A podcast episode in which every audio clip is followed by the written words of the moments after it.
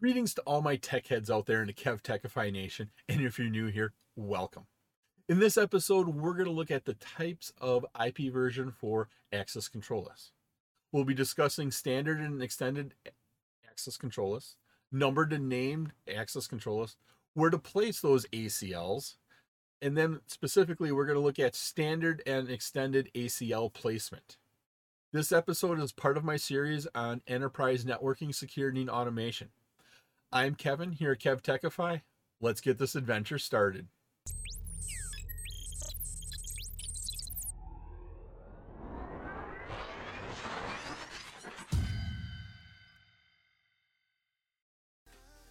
As a refresh, there are two types of access control lists you can have. You can have standard ACLs and you can have extended ACLs. The standard ACLs are the simplest but they do the least when you're looking at the control of it. The standard ACL, it can either permit or deny. So you have to choose either I'm going to permit traffic through or I'm going to deny it. And then it's only based upon the source IP version 4 address, where that data came from. That's all it's based on.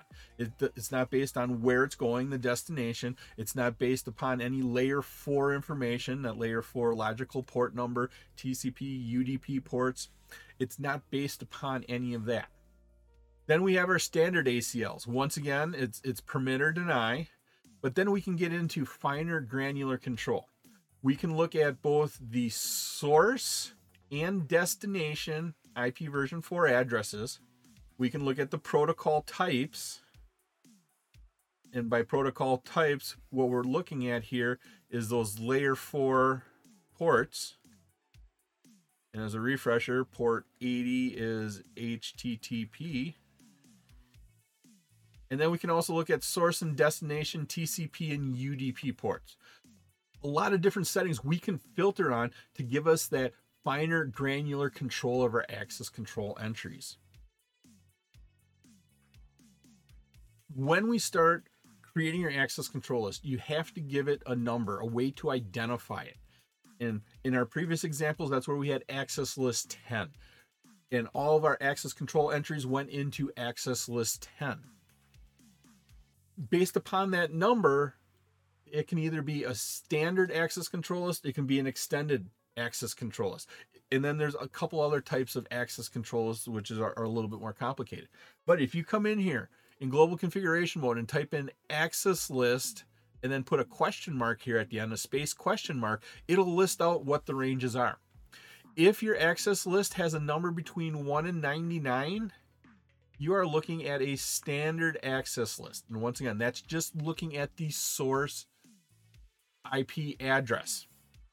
If your access list is a number between 100 and 199, you are an extended access controls. That's source, destination, IP address. That's that layer four port number, source, destination, TCP, UDP port. You can go in and look on that. We can also look at uh, MAC addresses, which once again is a little bit more complicated. Then we come down here, and then if it falls in the range of 1300 to 1999, 1999, these are standard access control lists again. Now, why did we go ahead and do that? There's been some situations where having 1 to 99 access control lists aren't enough.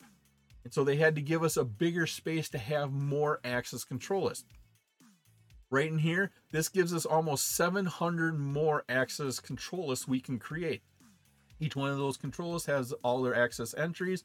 But remember, each interface has an inbound, outbound IP address, or sorry, access control list. If you have 100 routers on your network, you may run out of access lists fairly quickly. That's why we had to expand a little bit more. We can also see here 2000 to 2699, another 700. These are extended access control lists also.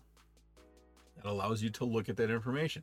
So this is where we can go ahead and find out where our information is regarding what the number is and what it relates to standard or extended access control lists. Not only can you number your access control list, you can give it a name. instead of calling it access control list 10, what you can do is give it a name. And maybe that access control list 10 that was stopping Telnet from coming in from the internet, it will we'll call it the Telnet filter. A lot of people say naming your ACL is the preferred method of setting up your ACLs. A lot easier to remember. You can have both standard and extended be named. And then the other thing is your name, it can tell you about what that access control list does, which makes it a little bit easier to remember that access control list 10. You have to remember what that 10 is doing, or if you're, you're calling it telnet filter. And if it's telnet filter, oh yeah, we're filtering out telnet. It's just a nice little cue there to let you know what's happening. When we go ahead and create this access control list, we start off with IP access list. Now, instead of putting a number in here, because that number, once again, if it was 1 to 99, that was standard. And then 100 to 199, that was extended. Because we're not using those numbers here, we actually have to tell the router, is this a extended or standard? Yeah, extended or standard ACLs. And then once we tell it that, then we can give it the name. That name is case sensitive.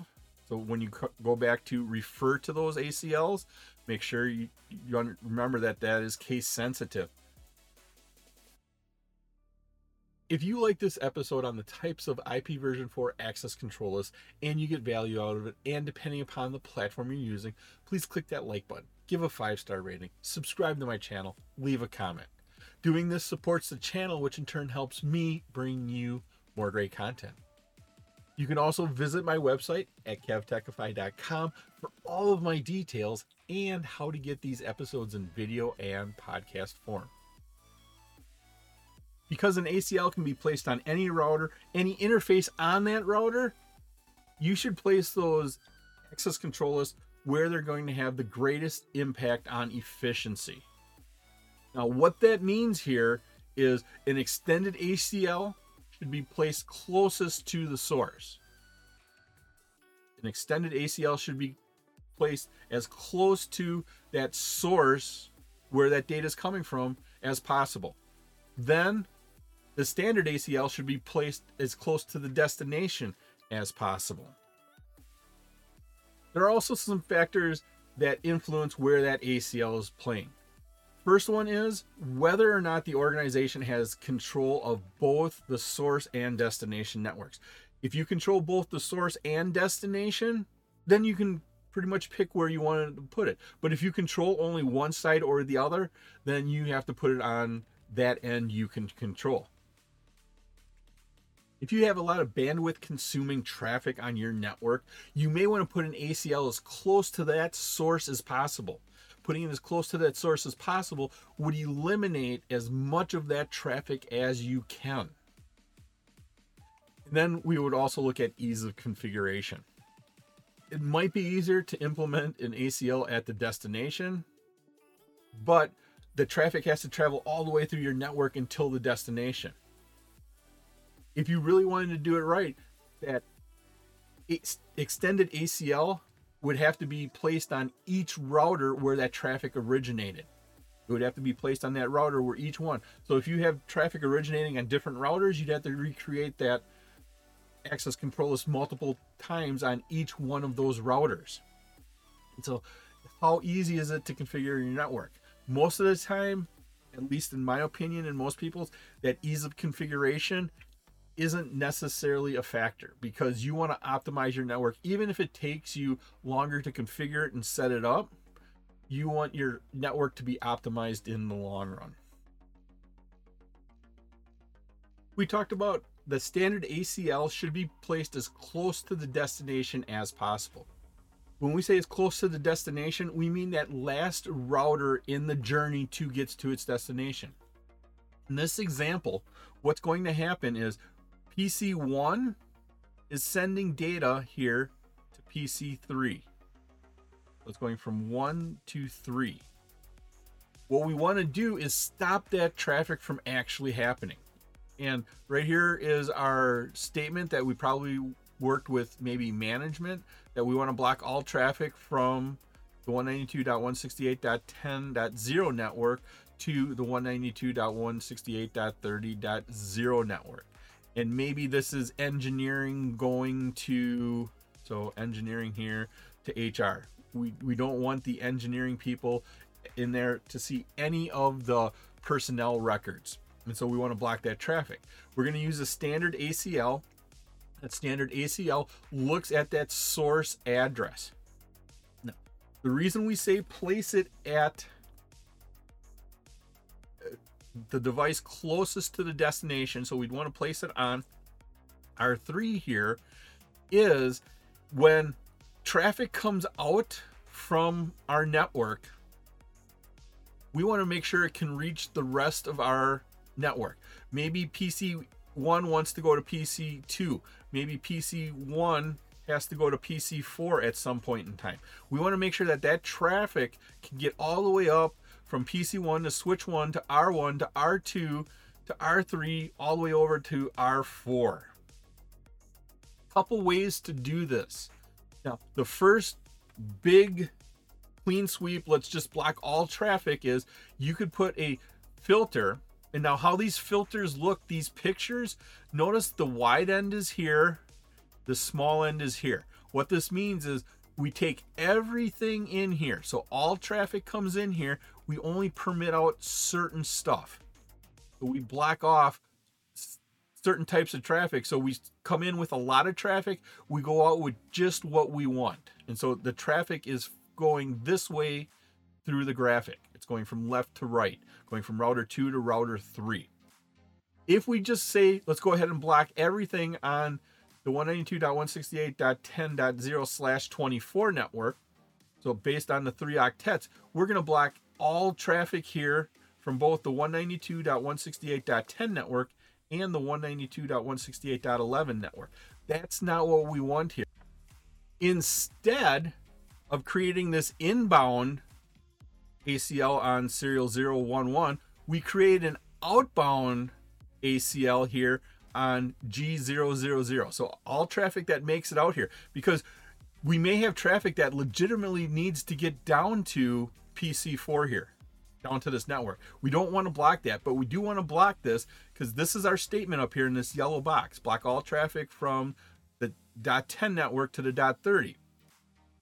And what we do here is this interface is on the dot 30 network, we're going to put our filter here. Once again, our filter is filtering traffic going this way, and we're going to create an access control list that says this. We're going to block all traffic that originated over here on our 10 network that is going to the dot 30. And so this applies, this meets what our requirement is when we started it.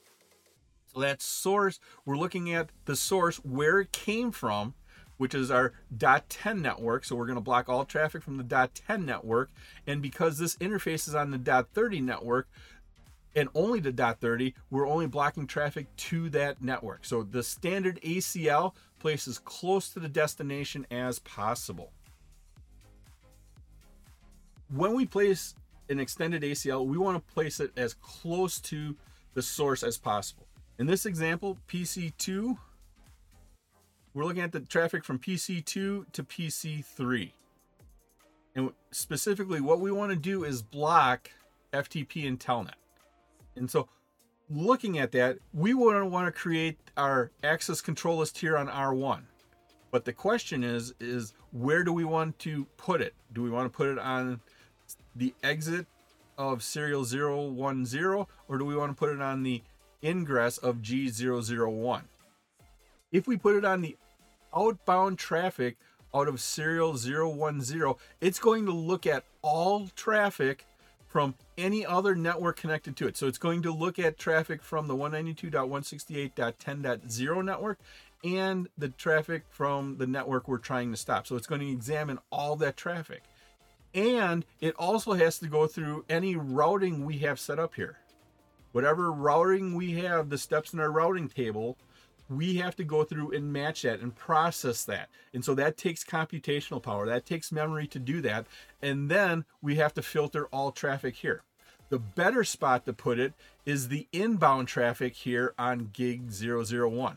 When you put it on this interface right here, gig 001, we're only going to look at traffic from the 192.168.11 network. We're not going to look at traffic from 192.168.10. We're, we're not concerned about it. Our, our access control entry, we don't, we're not worried about that.